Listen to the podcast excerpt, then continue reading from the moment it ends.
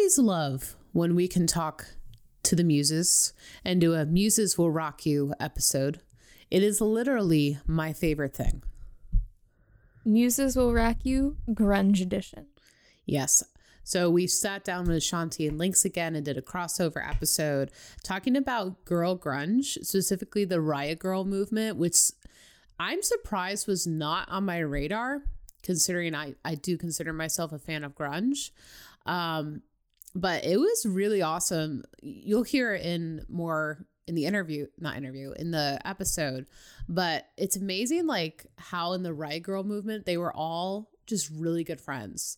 And it wasn't mm-hmm. about competition and being the best band ever, which I feel like is, you know, always pushed by the media to be the case. Like they were just really good friends and just wanted to make music. Yep. I have so. no additional comments to that. That was pretty much what happened. so, without further, and, oh god. Oh, I was gonna say these stories are a, a interesting mix of depressing and hilarious. So enjoy. Yes, yes, which is often the case of my life that you just described: depressing and hilarious. Isn't but, that everyone's life? Well, especially after 2020. I mean, everything's depressing and hilarious after a pandemic. We're in that weird re-entry phase right now where no one knows what to think about anything. So yes. Uh, on that note, I'm Leah. And I'm Beth Ann. And this is She Will Rock You. Where are they getting a dub in a CBS executive meeting? No. Bitch, don't touch my thermostat. the ghost be like, hold up, before I haunt you, let me turn down the thermostat. Who is this band? We're on page one, guys. this is She Will Rock You. Welcome back to another Muses and She Will Rock You crossover. One of my favorite episodes of all time to do. Thanks so much for coming back, Leah and Beth Ann. Yeah, thanks for hitting us up for another one of these. Yeah. Got to it a little faster this time than last time. That's right. Always. For people who are listening and maybe are new, um, and they went over to your feed, what would they find over at She Will Rock You? Uh, well, we are very similar to Muses in that we each take turns presenting a different topic each week, but we don't just stick to the ladies. We highlight ladies from all genres, but we also highlight our favorite trash children, as we've started to call yes. them. Your favorite terrorizing bands. Um, in my case, Beth Ann covers some more civilized people, but I cover the Motley Crues of the world. Um, and we we release bi-weekly and lots of artist interviews intermixed between those bi-weekly episodes as well. So come check us out. On it discovered a lot of new artists because of you guys. So oh, that's awesome! That. Thanks. Yeah, that always and makes I like me the happy. diversive mix. You know, you got the angels and the devils of rock and roll oh, going oh, yeah. on there. Yeah, we're. I'm doing Oasis next. So you want to talk about crazy bands? oh, there's a lot to work with there. Yeah, I don't know how they haven't murdered each other yet. Honestly, for real. Oh, well, I can't wait for that one. Anything else that you're particularly proud of? I, I, don't know. I feel like every time I go to your Instagram, you're like, something special is coming soon. So I'm always like, what is it? but yeah, any episodes that you'd want to direct people to, or just like hop in and choose your own adventure? Choose your own adventure. Mm-hmm. I think a mm-hmm. good place to start. Everyone seems to like our Dolly episode a lot. Yeah. That seems to be a popular one. Dolly and Queen.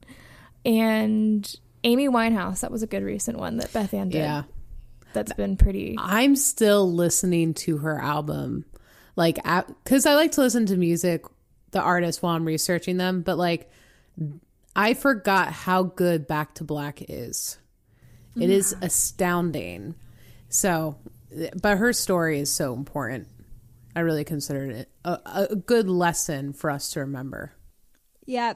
I recently covered Virginia Grohl, so Dave Grohl's mom's book, where she interviews some rock moms, and mm-hmm. she interviewed Amy Winehouse's mother for it. But I knew oh, that wow. you guys had just released your Amy Winehouse episode, and I was like, you know what? If anybody wants to really hear like a detailed account and version of that, you should just go listen to your episode. Well done. Thank you. All right, what are we talking about today? Yeah, I'm so excited for this. I know, I think I might be the only one who kind of like really grew up obsessed with these women and like they were my idols growing up. So thanks for indulging me. And I think I was the one who kind of was like, hey, how about we talk about like the women of the riot girl grunge? Oh no, punk? please. This was awesome because I think grunge is on my radar, but the riot girl movement surprisingly was not. So I enjoyed the deep dive of this. Yeah, I think a lot of people don't really know about these bands and how much of an impact they had at the time as well. So I'm glad that we're covering four bands that aren't as massive as some of the other ones that people know, but really uh, were instrumental in the birth of the rise of, you know, the Riot Girls. What is the Riot Girl movement, Lynx? Well, see, this is an interesting thing because not all of these bands are technically considered Riot Girl or technically considered grunge. They kind of all kind of form together, though, where in the late 80s, early 90s, there was a punk feminist movement and they kind of all banded together and they created zines and were really trying to make a space, a safe space for women in music. And all of these bands came from that in one way or another. Is that where Women to the Front came from? Yeah, Girls to the Front, absolutely. That was Kathleen Hanna would shout that when Bikini Kill was playing, and yeah, trying to make it a, a safe space for women to be able to enjoy music the way that men have forever. Definitely. Right. Well, I'll get started first uh, because, as you said, late 80s, early 90s. We're going to start in 1987. I got my information from a really wonderful article in The Current written by Andrea Swensson, and she wrote it back in 2020, so it's fairly recent and up to date. And then I peppered it in with a little bit of Wikipedia, of course. Yes. Of course, you have to.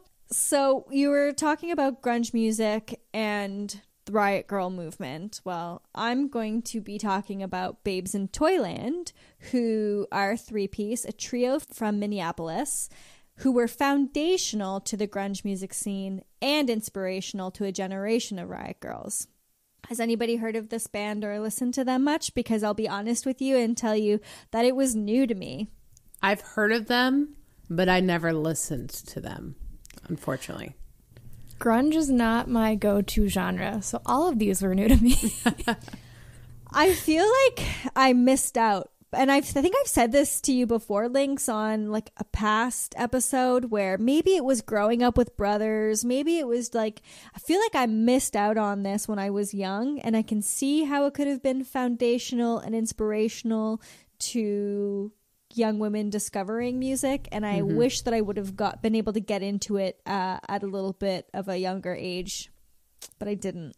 So I guess there's no time like the present, and we're never too old. But it it has a lot to do with also like even for me growing up i did know of these bands but they weren't the ones that were played constantly on mtv or MuchMusic like you had to watch at like i would have to watch at after 10 p.m for some of these people to come on and they come on a show called like the wedge or the new music here and it was like you know the stuff that isn't mainstream basically.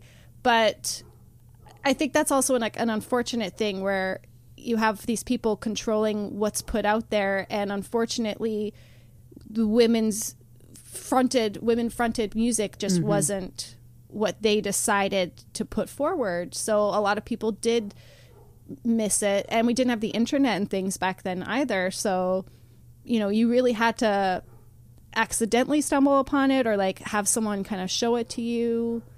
also, I think they're like the grunge phase burned hot and fast. Like Yeah. my band came in way too late for the scene. Like that's why they didn't go anywhere. Yeah.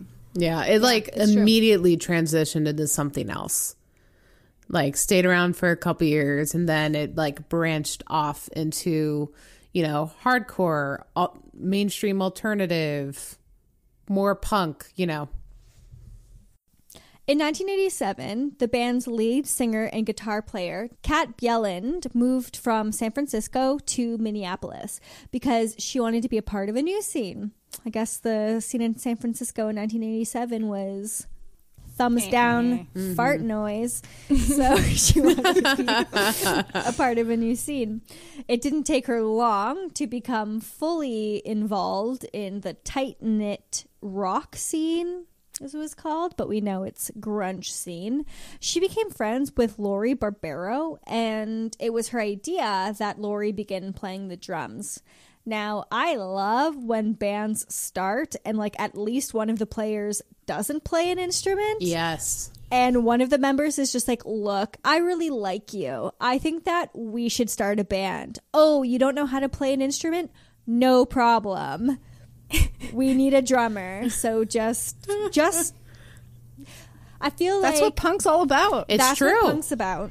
Yeah, is this Yeah. a theme in these bands? Because It really have is. that problem. oh yeah. and it's always either drums or bass because guitar is just like that's the one poor area. bass player. Yeah, you need you need You're the getting guitar. regulated to a bass or a drum. Exactly. And I don't know if that happens as much anymore with, you know, you have, I, I feel like the younger you are, the easier it is for you to pick up any instrument, anyways. I feel like maybe today mm-hmm. people are a little bit more self conscious. Like, kind of back then, maybe they weren't as aware of, like, you have to be this. You, like, they just fucking go for it. And I really respect that with this punk and grunge scene at the time. So apparently they had incredible chemistry and of course drums are vital to a band so we have a guitar player we have a drummer now as with any bands that only have two members they needed to recruit some other band members to round out the sound i personally love a duo but I also understand that we got to get some mm-hmm. bass in there. So they tried a few different lineups, including briefly playing with a former bandmate of Kat's, who happened to be Courtney Love. But it ended up being the bass player Michelle Leon who would be added to their band. They released their debut album, Spanking Machine, on the Twin Tone Records label in 1990. That is That's the amazing. best name for an album. Yeah, and I feel like if you talk to Pleasant Gaiman and like previous bands that you she used to be in or albums that they released, mm-hmm. it always had some kind of sense of humor to it. It also it always had a little bit of a fuck you energy to it. Yeah. Mm-hmm. Oh yeah, absolutely. All these bands have like great song titles as well, and That's the punk scene, man. They are just like, let me think of a title that will both attract the right people and get under the skin of the wrong people. It's great. It's it's poetry. Yeah, It's almost poetry. almost.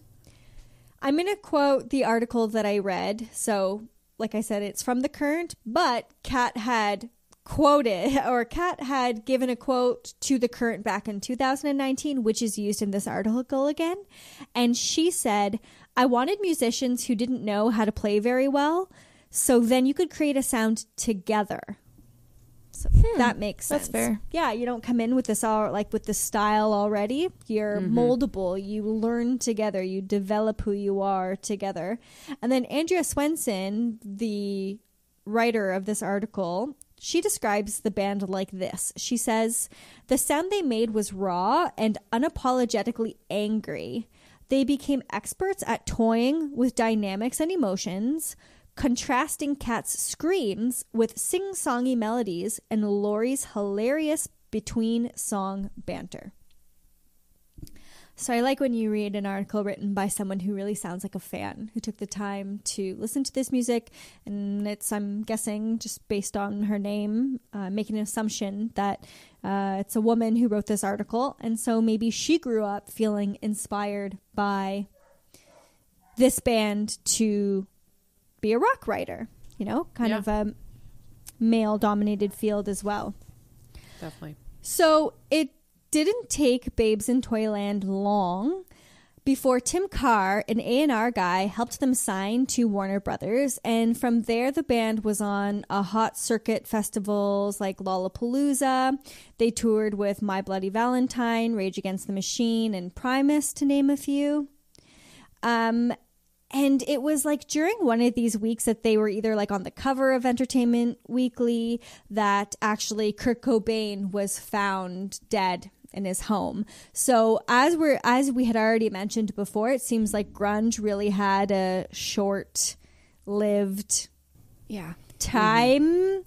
And at first, I didn't even put into my notes that those dates lined up. But if we're talking about how short maybe this time period was, maybe that does play a factor here that For sure.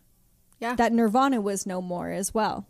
Yeah. Who knows? Maybe they could have extended the life cycle of grunge a little bit longer had Kurt stayed alive. I've never really put too much thought into it, but there we go. Very true. That's a good insight. Yeah.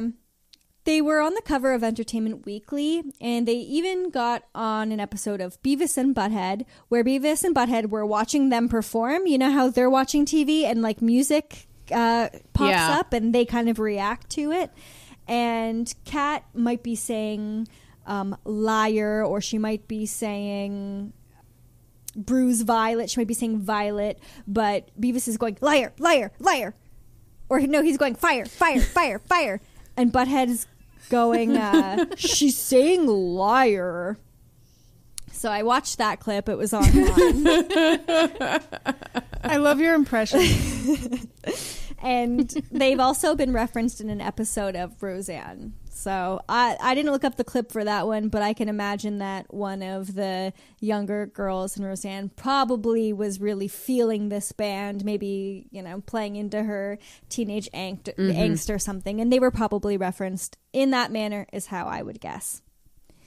So after this, more all women punk rock bands began to form, and many of them have cited Babes in Toyland as a major influence. I thought that this was pretty cool. On April 8th, 1994, Babes in Toyland played a benefit show for Rock Against Domestic Violence with the year's Seven Year Bitch and Jack Off Jill in Miami at the Cameo Theater. Yeah. I love that. Yeah. The band recorded their last album in 1995 and have gotten together from time to time since then. If you were really curious and like the ins and outs and any kind of like band drama and members leaving for different reasons, like you can look that all up online. But I figured if we're all just doing kind of brief overview, I didn't want to get into the details of like mm-hmm. they broke up because this person did this and said this. It's like whatever, bands break up. We're going to move on. So they did a reunion set at the Rock Garden in 2015 with their mid 90s bass player, Maureen Herman. But their impact and contribution to rock and roll history is still felt to this day, including in the performances of a young band from their hometown called Bruise Violet, who took their name directly from a Babes in Toyland song. Stephen Thomas Erlewine wrote of the band Babes in Toyland is about as harsh as rock music gets. Guitarist Kate Bjelland screams and thrashes her guitar to the gut pounding, throttling beat of bassist Maureen Herman and Lori, drummer Lori Barbero. The all female trio offer no escape from their strongly female oriented but not necessarily feminist rock. So, an interesting take from some probably some white guy, whatever. But Kathleen Hanna of Bikini Kill said in a 2010 interview, Babes in Toyland was a band that was hugely important to us, and we were like, God, if only we could play awesome shows like Babes in Toyland. Uh, the band has been honored with a star on the outside mural of the Minneapolis nightclub, and it recognizes performers who have sold out shows or otherwise demonstrated a huge contribution to culture at this iconic music venue. And that's what I've got on Babes in Toyland. I watched a couple of videos. They are as cool and as badass as everybody is making them out to be. And I'm happy that I got to learn about them again a little bit late, but I never. remember a lot of discussion back then and with Bruise Violet because you have this Courtney Love connection already. And of course, Hole had a big song with Violet. And then they came out with Bruise Violet. And Kat and Courtney have a similar look. They did like the baby doll dresses, the bleach blonde hair. They had, I mean, they were friends. They had they were part of the same scene. They really, I remember people p- like pitted them against each other, mm-hmm. And even in the video, I think for Bruise Violet, they're trying to say that they're kind of making out like Courtney Love is the villain in that. And I'm just, I wonder if part of the reason that they weren't even more successful was because it was like Courtney Love took that place and it's like, well, we have like one grunge. There's just not enough room female. for everyone. We can only have Yeah. one. Yeah. To, There's only Yeah. one girl grunge band. How dare we have two? Yeah, and being like, well, who came up with the image first, like the baby doll grunge thing? Like, who cares? They both rocked it. They both made incredible music.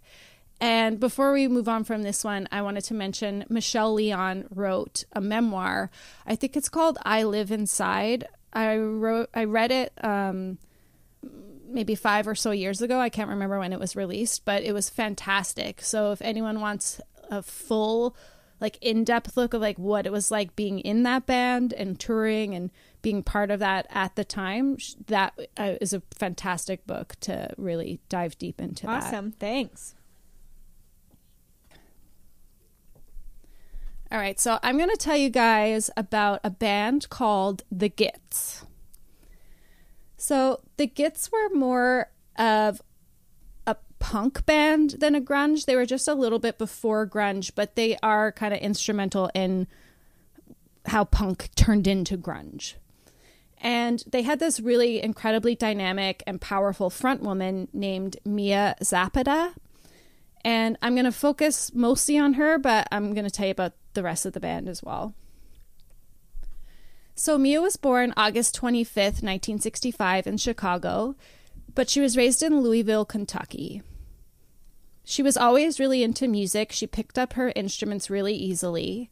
By age nine, she had learned how to play both piano and guitar, and she had a love for, you know, all the early punk bands and everything, but was also very heavily influenced by blues and R&B. People like Bessie Smith, Billie Holiday, Sam Cooke, and so on. Very often later would get compared to these people. She really took their vocal styles and ran with it. She came from a pretty affluent family, but that lifestyle was never important to her. I have a quote from her dad that says Mia lived in two different worlds. She lived on two different sides of the street the straight side on one, with parochial schools and tennis clubs, but when she crossed the street, material things didn't mean anything to her. So in 1984, she enrolled at Antioch College in Yellow Springs, Colorado. She was a liberal arts student. It was while she was there that she met the rest of the guys who created the band. So, first there's Steve Moriarty. He was the drummer. He grew up in Indiana.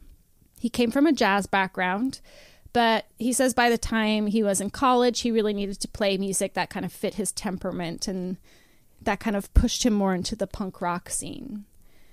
And there he met Matt Dresner, who played bass. Matt grew up in Jersey, and Andrew Kessler, the guitarist, grew up in Brooklyn. So they both grew up with, you know, the CBGB punk scene mm-hmm. going into Manhattan to see shows and everything. Yeah. Ugh, my, my dream.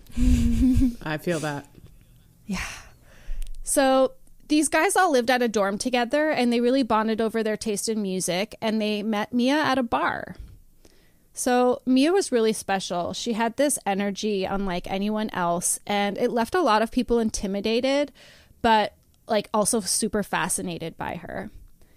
They made a documentary about the Gits a couple years ago and in it one of her friends says that Mia, when you were around her, she just like her presence demanded respect. She was just one of those people. Love that. But of course, once you got to know her, you found she was like this super loving, loyal, funny, sincere, and shockingly shy person, you know, deep inside. She would play guitar and sing at the dorms in her room, and the guys would overhear her and they asked if she was interested in joining the band. So this was the fall of 86. The band first called themselves the Sniveling Little Rat Faced Gits. Ew. That reminds me of the Great Mouse Detective for some reason. I, I can see that. It's actually a Monty Python reference from a skit. Oh, That makes it's a really funny skit. I don't know if you can find it online, but uh, you should if you can because it's it's a good. I mean, Monty Python are great, but thankfully they ended up shorting that to just the Gits because they were still in school and working and everything for the first year. They did play shows and you know impressed people out there, but it wasn't until 1989 that the band decided to move to Seattle, and it's there that they were really able to focus on their music. So Mia and Andy, the guitarist, they had a strong connection. She call or sorry, he calls her his musical soulmate, and they wrote a lot of the band's music together. Mia's strength was really her voice and her lyrics, and he would write, you know, the music for it. They all really immediately fell in love with Seattle and made friends with all the bands in the scene. And the band moved together into a house that they dubbed the Rat House. So the Rat House was a rehearsal space, and that soon became a rehearsal space for multiple bands in the Seattle scene, not just them. Mm-hmm. When they moved there, Mia got a job at the Frontier Room. It was this tough dive bar slash greasy spoon place, and she was a waitress there. And the band would come literally every day to get free meals. so her job paid for like their house. They got fed. They that's how they survived basically the way for like at it. least the first year. Yeah. It took them a few months to find their footing in the music scene and booking shows and all that. But once they played a club called The Vogue, that was really their foot in the door, and everyone took notice right away, and they were kind of, you know, off to the races. They were really great, really commanding live. Everyone was absolutely captivated by Mia. Tim Sommer, he worked for Atlantic Records. Later on, he said, Mia was doing something that was unique back then as it is today. This raw, pitch brilliant blues singer singing as this charismatic front to a whirlwind of a punk band. So her voice was just so strong, and no one was really doing what she was doing at the time. Some of their fans included the women who are gonna create Seven Year Bitch. I have a quote from Selene, the singer. She says, We so respected and looked up and admired them. We just thought that they were the shit. So the Gits were really not only an inspiration to them, but Mia was super encouraging, trying to tell them, like, don't just be an audience member. Get up there, do it yourselves. Like, you guys have it in you. Why don't you create a band? And they actually let the that band borrow their instruments and the rehearsal space and everything and, you know, helped them grow into their own band as well. So she really cared about getting other people active in the scene as well. Like most in the punk scene, we were just talking about this, the Gits were very do it yourself. They weren't going to wait around for a label to find them. They decided they were going to put out a compilation album with the other bands of the Rat House rehearsal space.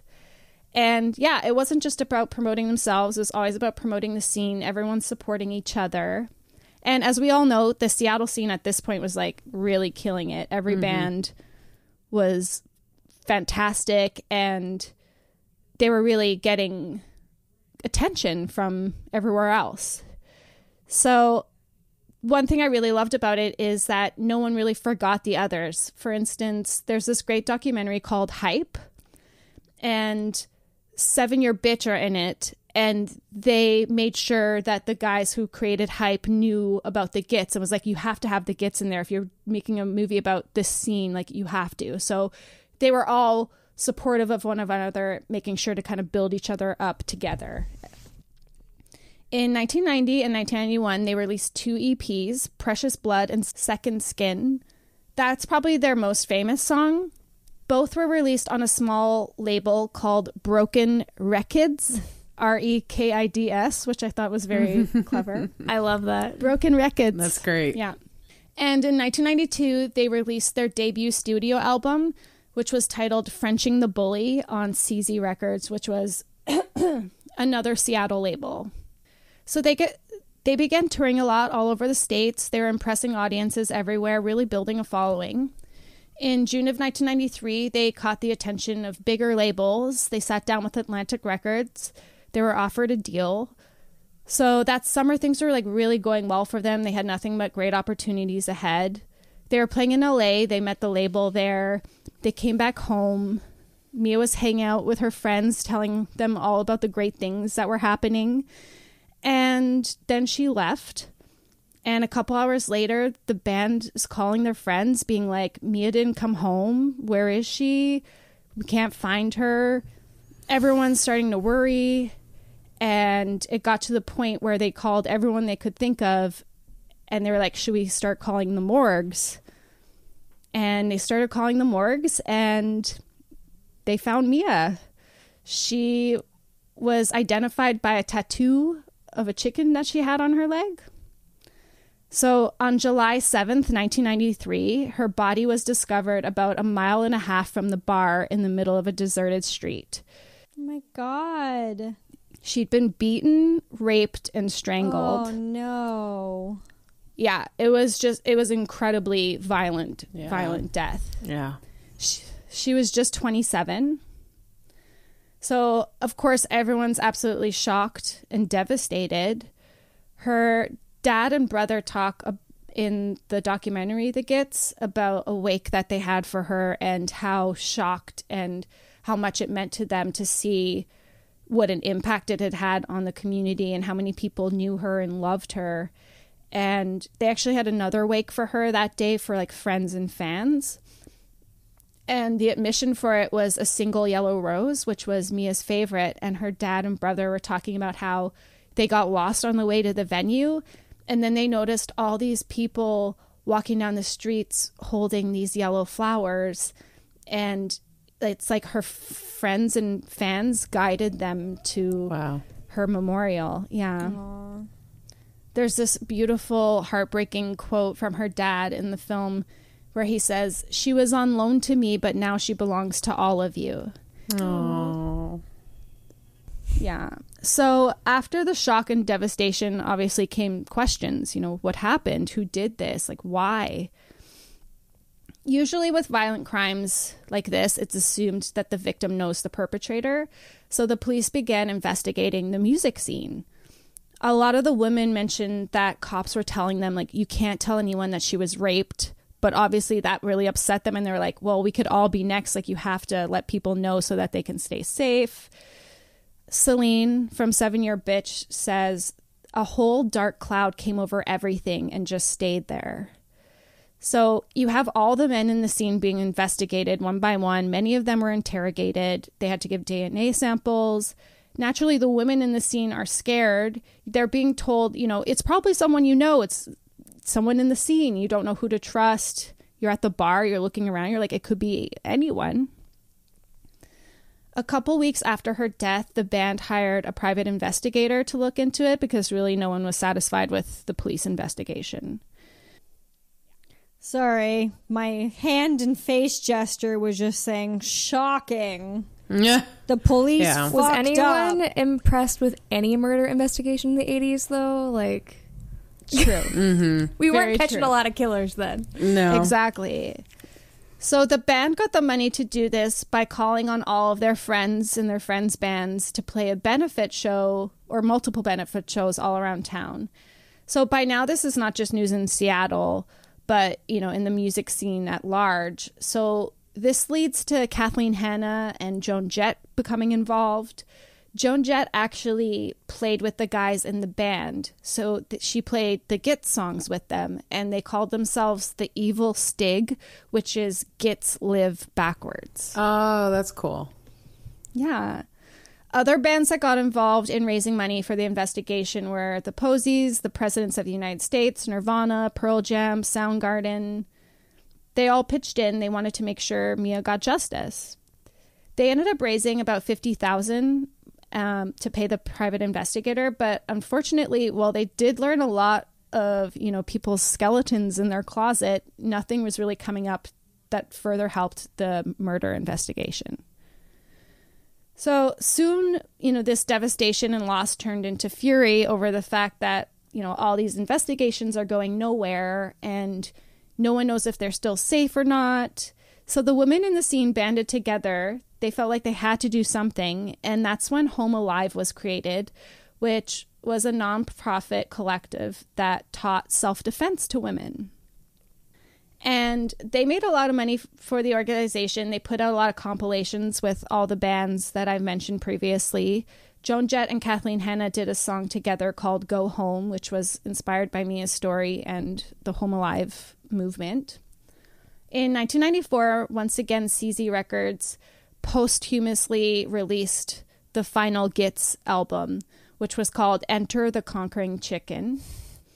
And this album has a little bit of an eerie vibe to it, obviously, but it's also the subject matter of a couple of the songs. For instance, the final song is called Sign of the Crab, and Mia wrote the lyrics about the idea of being murdered by a stranger. I don't like that. What? Yeah. Yeah, it was pretty chilling. One lyric even says, Go ahead and slice me up, spread me all across town, because you know you're the one that won't be found. Oh no. Yeah. Holy shit. And there's another song on the album called Spear and Magic Helmet, and it's about like a brutal rape. So Oh. Was that Jarvis? There it is. Leave that Yep. in. I was waiting for it. It was Ooh. the timing. Was, I got chills though. it was Chills. chilling. Yeah. Ooh. Very chilling. After three years with the PI, uh, they turned up nothing and they ended the investigation. The police had come up with nothing as well. Years and years pass. So finally, a break comes in the case in 2003. A man named Jesus Makita he was arrested for burglary and domestic abuse the year previous, 2002, and his DNA was entered into CODIS. Hmm. So, a saliva sample had been found on Mia's body and kept in cold storage because the technology for this had not been developed yet. And thankfully, because this guy was now put into CODIS, they found a match. Hmm. So M- Mosquita had a long history of domestic abuse, assault, and battery. He even had a report of indecent exposure on file in Seattle two weeks previous of Mia's murder. He was put on trial for Mia's death. He was convicted in 2004 and received 36 years. He has always maintained his innocence, so no one has gotten the full story, but is believed that he saw her leave the bar and just attacked her from behind because she used to wear headphones all the time. And it's thought that he just dragged her into a car, assaulted her, and then dropped her. It was basically a wrong place, wrong time situation. Jeez. Mia's case was actually the first in the state of Washington to be solved by saliva DNA. Wow.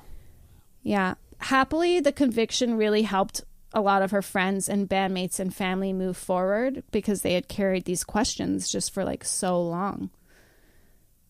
Mosquita actually passed away this year in January, January 21st. He was 66, still in prison. And as for the rest of the band, they remain close, but they don't play music together anymore. They have their own families. A couple of them are still in Seattle and but yeah, that's Mia's story, and uh, it's just so tragic that she was cut short like that, and what an impact that had on the entire scene that she was involved in in Seattle. Yeah. Yeah, that was really sad. yeah, there's two great albums, and you know her memory is still alive, and she influenced all of the, you know, female punk rockers since her. So, you know, her memory is still there. Yeah. And just for reference, I took most of this from a documentary called The Gits, which was released in 2005. I highly recommend it. There's so much great live footage, tons of great live footage, and they were fantastic live. And a lot of her friends share beautiful memories, and her family's in it, and it's really beautiful. And I also found a great article on a website. It's called RachelArief.com. She was in, she interviewed the band, and uh, that helped with this piece here. So Yeah. Well, I love, you know, I love how connected all these bands are. Like, I feel like Seattle during that time, it's just, it's always good to see like bands that are supporting each other and almost like family. And that Yeah. just seems to be the like a consistent thread, especially with our two bands links. So I chose Seven Year Bitch solely for the name, but I stayed for the music because it's damn good. Seriously. I love them. I like literally because I've never heard of them until I went, you know, I chose them. And then I went and listened to it, and I'm like, oh, this is like a perfect mix of punk, grunge, and you hear the thread of like hardcore too, just in how Selene sings it. So, um, also to note, there's not like too much on the internet about them that I could personally find. So it may be a little bit shorter, but also like links you touched on a lot of points as well that kind of they're kind of one of those things where they had three albums and then it just kind of fizzled. They around for four years, but still very much worth talking about. So, to talk about their humble beginnings, we're going to start our story with Selene Vigil. Uh, she moved out to Seattle after high school, where she worked at a health food store and met coworker and future bandmate Valerie Agnew. Um, they first formed a band called Barbie's Dream Car, which I love. I like that. It's it's a great name. Uh, but the basis of that band decided to go and leave to go to Europe, so provided a new opportunity to rebrand themselves. So they recruited a new bassist. Her name was Elizabeth Davis, um, and then Stephanie Sargent. Link, you might know a little bit. I think she may have been already in Barbie Dream Car, or she may have came in right after them. My sources I'm weren't quite sure. yeah, my sources weren't really clear on that, but somewhere in that time frame, she came in. And they changed her name to Seven Year Bitch after the Seven Year Itch, the famous Marilyn Monroe film. Um, which um have any of you like seen that film? Lynx probably has. I've never have. Lynx has seen like one every film ever, Yeah. but especially like Marilyn Monroe, right? She was lovely. She plays the girl. They never name her. She's just this The like, girl? mythical- yeah, and he's like obsessed. That's why she doesn't have a name. She's like just the dream girl, right? Yeah. Yeah, I've never seen it and then I went to go read it and I don't know what I was expecting.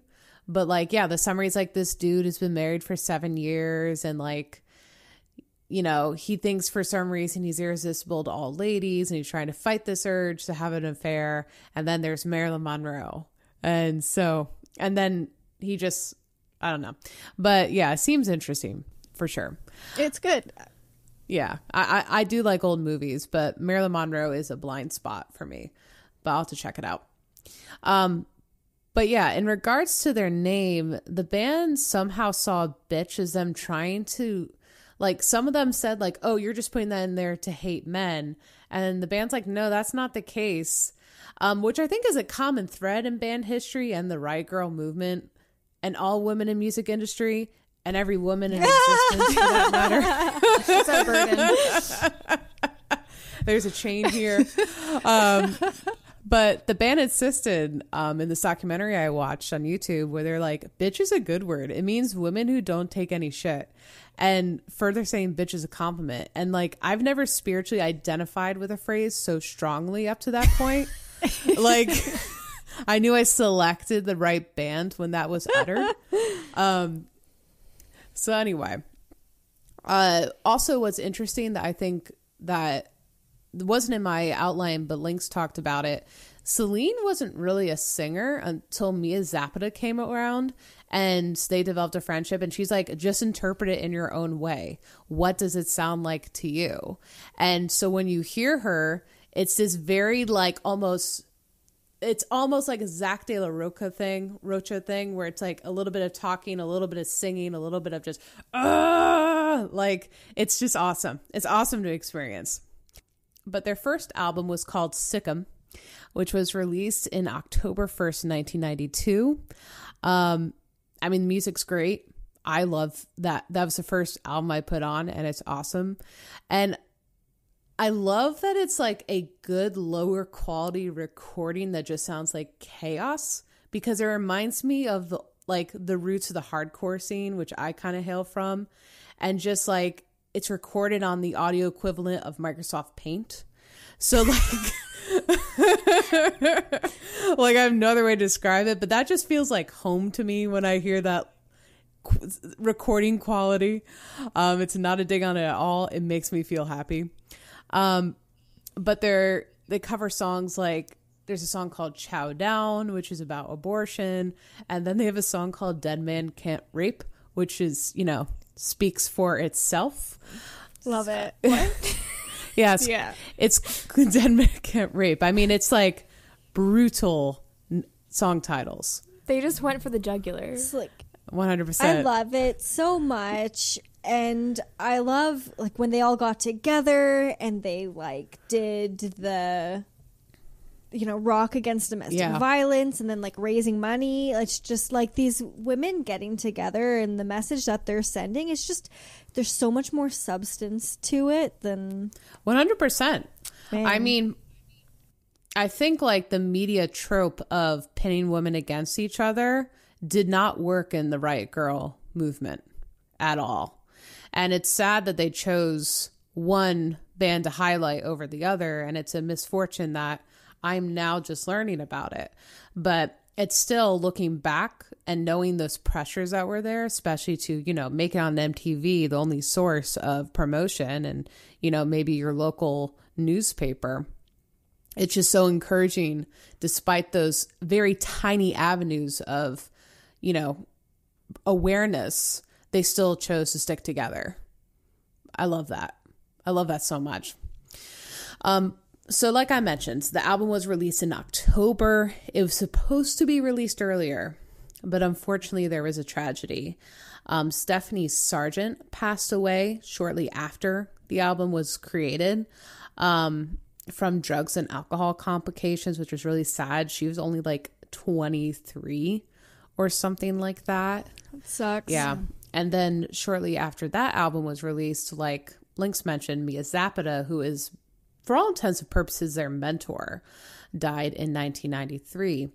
And those two events, especially being so close together, um, I mean, it took the band weeks, understandably, to decide even if they were going to continue. Um, but they chose to move on after, you know, having a few weeks to figure it out. Um, and like Lynx mentioned, uh, Valerie was one of the people that helped create Home Alive. Um, actually, I think she was the founder of it or co founder at Yeah. least. Yeah. Yeah. Which is really awesome. Uh, but after, you know, regrouping, they recruited guitarist Roisin Dunne um, and they went right back into the studio. Their second album is called Viva Zapata, which was released on June 28th, 1994. You know, sound wise, definitely better recording quality, which, you know, makes me a little sad, but that's all right. It's for Zapata. It's worth it It's for Zapata. for Zapata. You know, it's definitely that really awesome punk sound. They have that same flow and style, which I think is great, but it's a little bit different because they're processing their grief of both Mia and Stephanie. And one of the songs talks about taking like justice into their own hands against Mia's killer. Like, I think Lynx, you did like definitely bringing to light like how frustrating it was and no one could figure out who this person was that did this. Yeah. But yeah, so they're writing this vigilante vigilante justice song and they have a lyric that says, Does society have justice for you? If not, I do. And it's just very mm-hmm. like Wow. like straight to the point. So after this album is released, it gets them a little bit on the map and Atlantic Records. It sounds like they were shopping around the grunge scene For sure. from what I'm seeing, but they come and tap him on the shoulder. Um, now, there's this article I want to shout out. It was one of the only articles I could find. It was from 1994 from the LA Times about the band. And I think there's something really interesting that Selene Vigil says that for them, they don't personally identify with the Rock a Girl movement, but Wiki categorizes them in that scene. And I think that's fair to say. But in their view, they said they weren't being political, um, that they just had issues that affected, you know, their day to day life, which was abortion and rape, which I think is super interesting. And I can't quite wrap my head around it because, like, Is it kind of is it kind of like when a very clear feminist doesn't want to be identified as a yeah that's kind of like well i think like during that time too i don't you know i think it's hard for me to really wrap my head around it because today especially in the states those are political issues. They are unfortunately unfortunately they are on the political lines. And for them they saw it as day-to-day issues. So riot grrrl yes is very political but i don't think they knew how political they actually were retroactively. So i still Fair. categorize them in that category. As far as their sound goes they there like i said there was this interview i found on youtube where they're in germany and they're playing around in a guitar shop which was really fun. It was really like authentic and down to earth um, and they were asking like how they would describe their sound and they said that's supposedly like soundgarden coins the term grunge because someone asked them to describe their sound and they said i don't know we're kind of grungy and them being from Seattle, you know, everyone assumes they're grunge, and the band's like, no, we're kind of punch. We're punk plus grunge. Yeah. punch. yeah. Um, also, I did not know this, but Brad Wilk from Rage Against the Machine was married to Selene Vigil for a little bit, which I think is pretty cool because she mentioned she's getting married, and I'm like, oh, let me go see who she married, and it was Brad Wilk, which I thought was really cool. yeah. so their l- third and last album was called Gato Negro, which is Black Cat in Spanish. It was released on March 12th, 1996 on Atlantic Records. Their singles from that album were The History of My Future, 24 900 Miles Per Hour, and Misunderstood, spelled M I S S. Unfortunately, after this album, the band begins to fizzle out from there.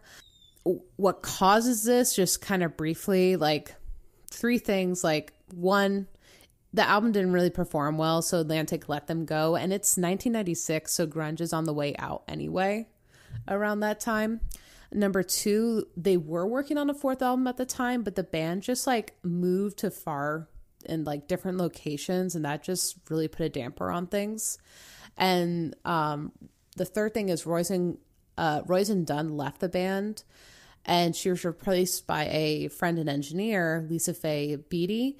But it just never helps when, I'm sorry, band members leave. Like they tend to be make it or break it moments. But yeah, after the band broke up, some went and started their own projects. Um, some went into filmography. But yeah, they only had a seven year career, which is funny because they're called Seven Year Bitch. I'm now just catching the irony of that. That's amazing. it seems short, but at the same time, like they really did contribute to the Riot Grrrl movement and that really cool scene during that time. So that is Seven Year Bitch.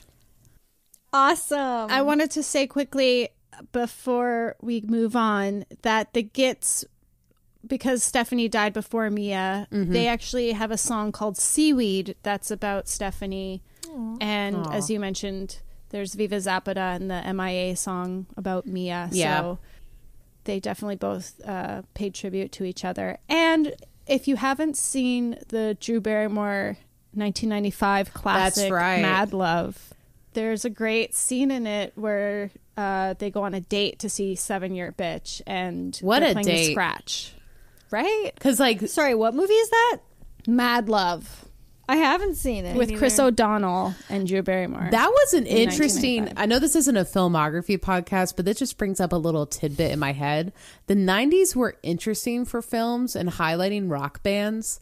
Like, so you had that, and then you had uh, Ace Ventura, had uh, Megadeth, I think.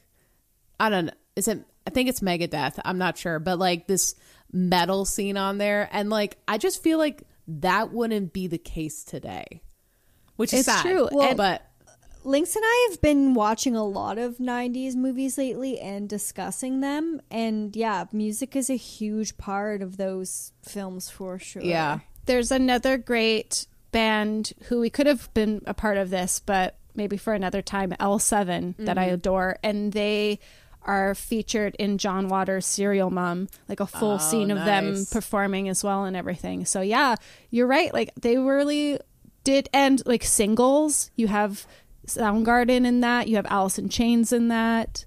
They really did have like a lot of band performances in some great 90s films. Yeah, it, it was awesome. I mean, I think Wayne's World definitely helped that because that was released like, oh, it had to be like early 90s. Like, but Probably 92. yeah, 92, right around there.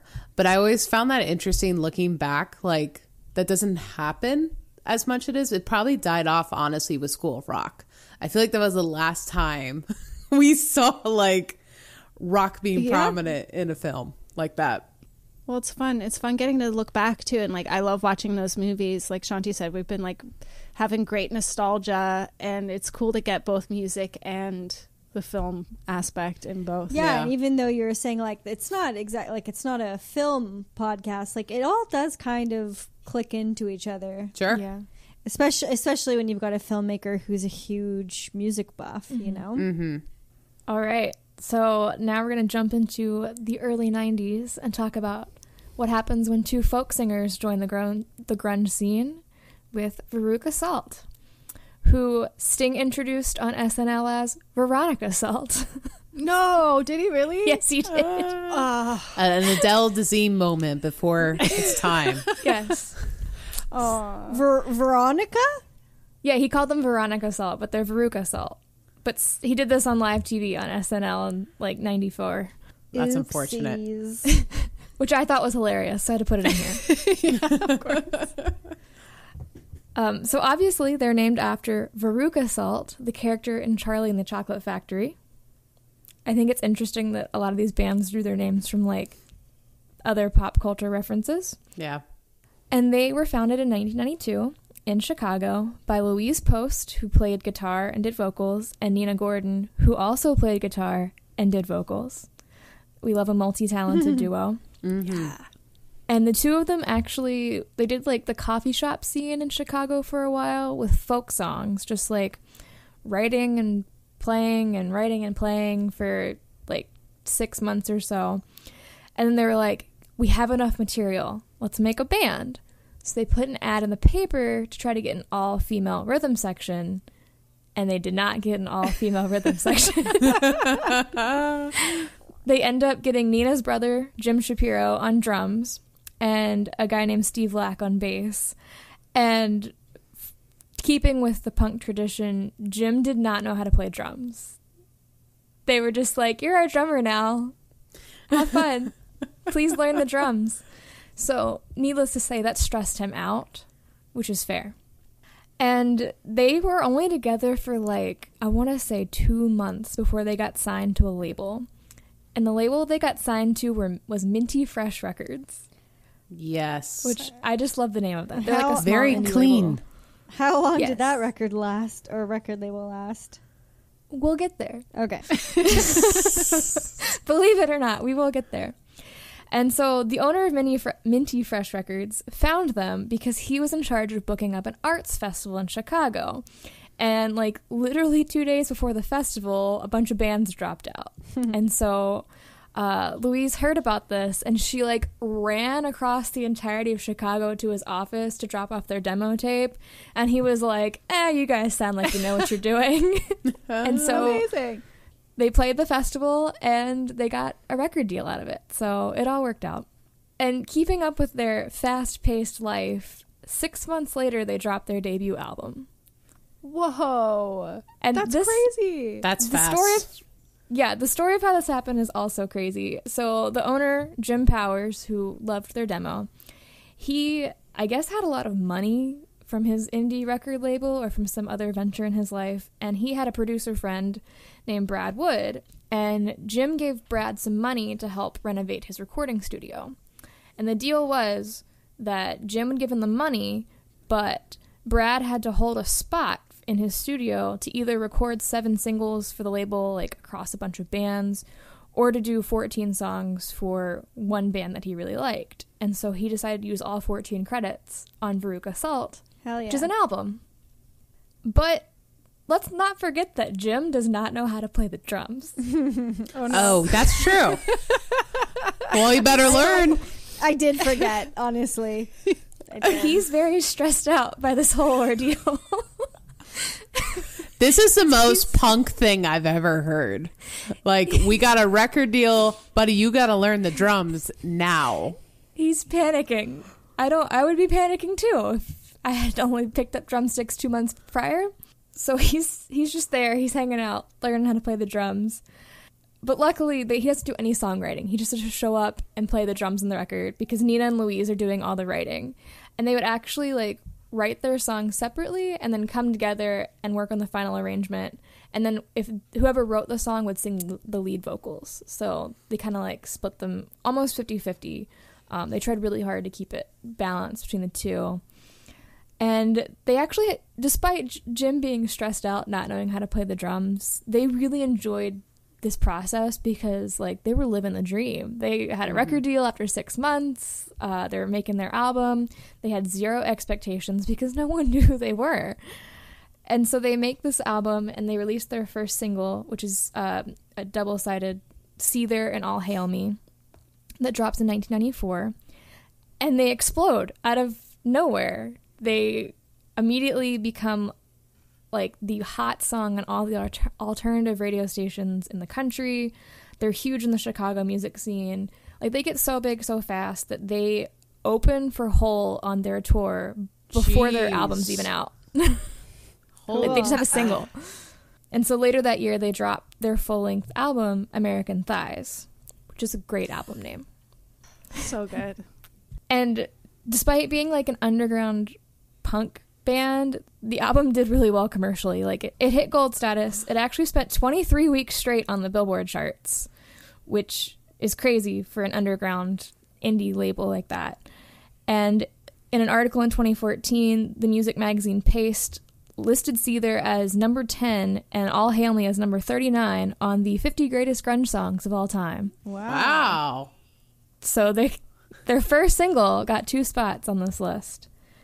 And they leave Minty fresh in the dust because they get enough attention to sign to Geffen. Why wouldn't you? Right? Yeah, exactly. You can sound like you're a toothpaste label or you can go with a real label.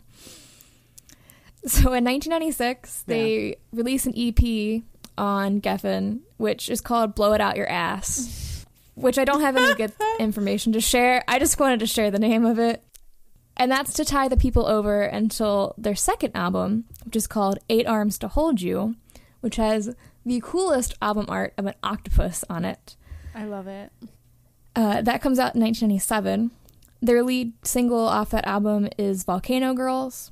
And in order to get exposure, they make it the opening theme to like this teen movie called Jawbreaker that didn't Which is so good. Oh, she's Sorry. being didn't do super great, but it got them publicity. I have never seen it. I don't I've never I heard want You're of it. not being ironic. Oh, I thought you were like making a joke, like this little old movie. Have you heard of it, Jawbreaker? Because it's a cl- it's like a cult classic, right? It is now, yeah, for sure. Really? I guess, yeah, it didn't do like Oh, yeah. big at the box office, but No. yeah. Oh, it's got like Rose McGowan, Ooh. even Marilyn Manson because she was with him at the time is in it for a weird thing. The soundtrack is so good, mm-hmm. so good. I'm gonna have to Yeah. check it out. I recommend. Yeah, I follow a lot of like 90s Instagram meme accounts, and mm-hmm. Jawbreaker's always all over it, and people are just like iconic. Oh, I It need to watch it. I love I love good cult classic films. It's good. It's like it's very 90s. The costumes and the set pieces, and Rose McGowan's just like perfect as like the best villain ever. Like, Oh, Recommend. that's great. I'll have to check it out after after reading about it. yeah. But let, let's go back to our buddy Jim, who's still not good at guitar or at drums. Uh, after they record this album, he's like, you know what? I've had enough. I still don't know how to play these things. I quit.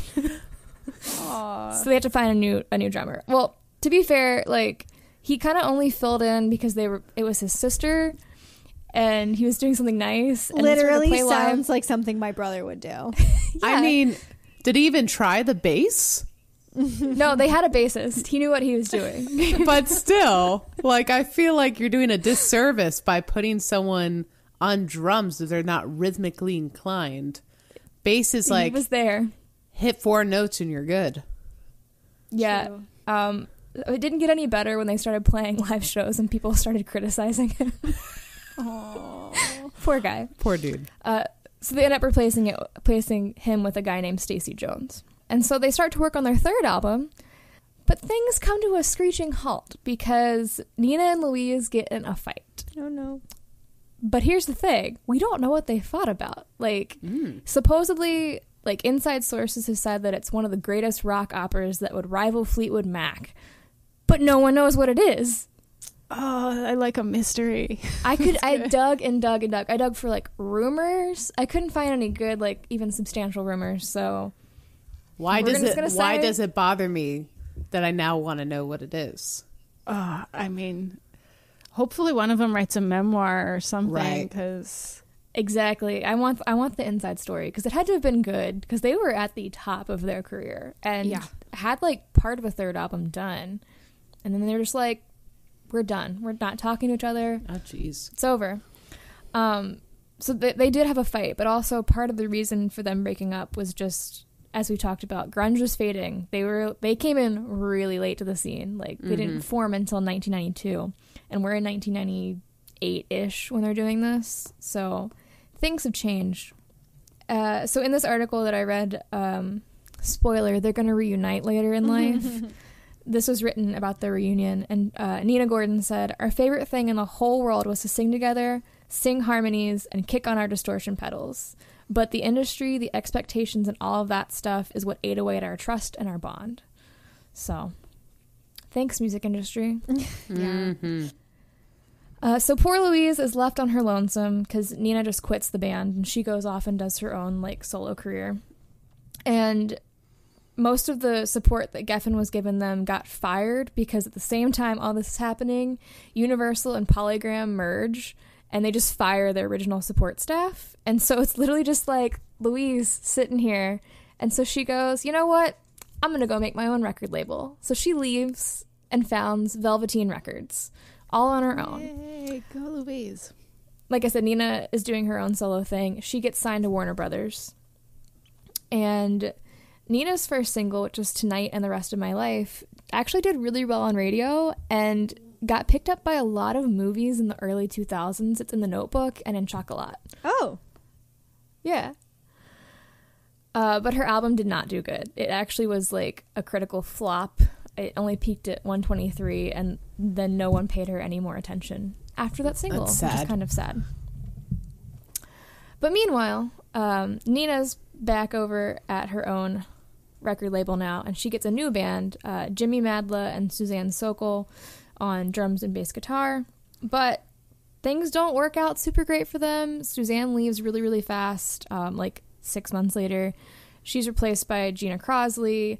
Louise and, Louise and Gina try to make a super group with Courtney Love, but that doesn't work out because it's 2000 and no one wants to hear that anymore. Yeah.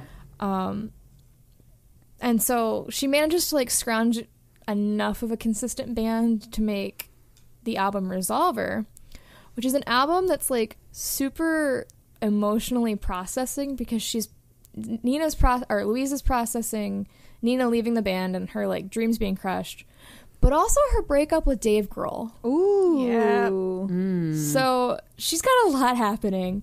Uh, so Nina and Dave dated for a little while in the late '90s, and She Dave does backing confirmed- vocals on Everlong, right? Yeah, that's that was my next point. Oh. He wrote the song Everlong about her, and she does the backing vocals on it, Nice. which were recorded over the phone on a long distance phone call from Chicago to LA. And That's it just sounds punk that right there. way. Yeah. yeah. I didn't know that that technology existed in 1996, but it did. So cool. um, following their breakup, their breakup was kind of messy because Dave Grohl cheated on her with Winona Ryder, Yep. like very publicly. Dave. and um, I mean, Dumb. it's Winona Ryder. That's hard to. I I feel for Louise, but yeah. yeah, one of That's the good song, point. one of the lyrics in the album is uh, in the song "Disconnected." She writes the lyrics. It's kind of scary when your lover leaves you for a movie star. yeah. Oof. Oh, Uh, but don't worry too much about her feelings because in 2006 she was said it was a private relationship. It got so much publicity. We didn't mean for it to happen, but we're friends now. So That's good. it's all all made up and all water under the bridge. Um, and then things are kind of quiet for a couple years, but uh, kind of like under the radar, Nina and Louise reconciled, but decided that they were not ready to work creatively together. Like that was going to be a big step in their their healing process, and so they just like were friends from a distance. They didn't even meet up in person for like five more years. Um, which is convenient because in 2005, Louise's band left her yet again. So she's just left to try to. She's still trying to scrounge up like some touring musicians that she's worked with, and um, that like hodgepodge band makes an album, but it doesn't really go anywhere. And so finally, in 2012, she they, they were just like, you know what, we're done. Veruca Salt is over. We're taking an indefinite hiatus. See y'all later. But then, about like a year later, on March 15th, 2013, they announced the reunion of the original lineup. Like Jim on drums and everything. Yeah, Jim. Pulling him out of retirement. Finally learned. No, he didn't. Here's the thing. No, we didn't. He didn't. He hadn't touched drums since he left. I love it. Don't worry, this is 2013. Just put a drum pad on automatically. No one will know the difference. It literally says this reunion marked the first time that Jim would play drums since 1997. um, so they announced this reunion over Facebook with the status for now, let's just say this the hatchet's buried and axes are exhumed. So everything is made up, water under the bridge. Um, and they have put together two albums since then, and including the album in 2015 called Ghost Notes, which is their story of how they broke up and got back together. So very cathartic. They, that the article that I read was about that, and they were like, it was really good to just like work out our shit through the music. I saw that tour mm-hmm. and they were awesome live. I had so much fun and I was so happy to.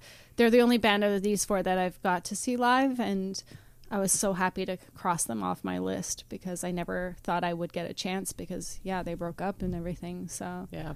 yeah. That's awesome. And they're both like super babes too. Like they still look so good. They still sound so good. They have not aged I'm one jealous. bit. right? I only hope that for myself, but I know that's not going to happen. so I'm going to get tattooed everywhere, and then I'm just badass and old. That's right. Oh well, that was so That was good. awesome. I learned so much. And I, I needed a good laugh. So thanks, everyone. I loved these bands. I had no idea about a lot of this, so that was great. That's Yeah. why I love these episodes when we do crossovers with you guys because they're always fun and we're all Really far away. laughing and we're hanging out even though we're like thousand miles away. I don't know how far Toronto is, but that's my estimate. It's far. Yeah, s- somewhere around there. But um, yeah, it's always a good time, and I'm always learning things that are just not Yeah. on my radar. Yeah, we'll have to think of a next theme Yes, that we can do in the fall. absolutely. All right, She Will Rock You. You want to drop your socials? It's pretty much She Will Rock You podcast across everything. Uh, on Twitter, it is She Will Rock the letter U pod because of the character limit, but everywhere else, She Will Rock You podcast, or you can visit our website, shewillrockyou.com. Be like me and buy some of their merch. Yes, you have great merch. It's so cute. Oh, thank you. And can you guys can you guys drop your socials? Yeah, we got ours. It's just like yours, kind of across the board. Muses Pod. You can find us on all the socials. Instagram is Muses Podcast. Yeah, it's great. You know, we don't need to teach anybody like how to Google and search these days. It's easy. You got it. We're there. Email us at musespod at gmail.com and tell us what you like about us. Nice comments only. And leave a review for both podcasts while you're there. They also have incredible merch, and I'm a proud owner of a yellow Muses shirt that I almost wore, but I went with Bucky, Ah, Bucky. Love it. my boy. My boy. That's so 90s. Oh, the- it says gnarly on the back too. I think that's why I subconsciously chose it because it's a '90s design shirt, Yeah. and I don't think For my brain was aware of what I was doing. But My my t-shirt says, um, "If you have less than two pools, you're poor." Poor. amazing. Guilty. Gonna go ahead and I love plug an entirely different thing, which is on a hiatus right now, anyways. But it's a Twitch stream that I watch on Fridays called Hot and Rich, and it's just like kind of making fun of celebrities who are hot and rich. That's And incredible. I love that. Thank you so much, guys. It was so nice to see you. It's like made my day, truly.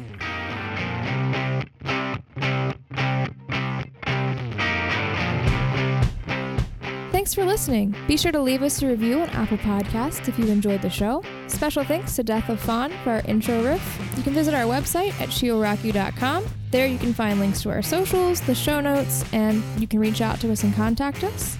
And remember, don't do drugs.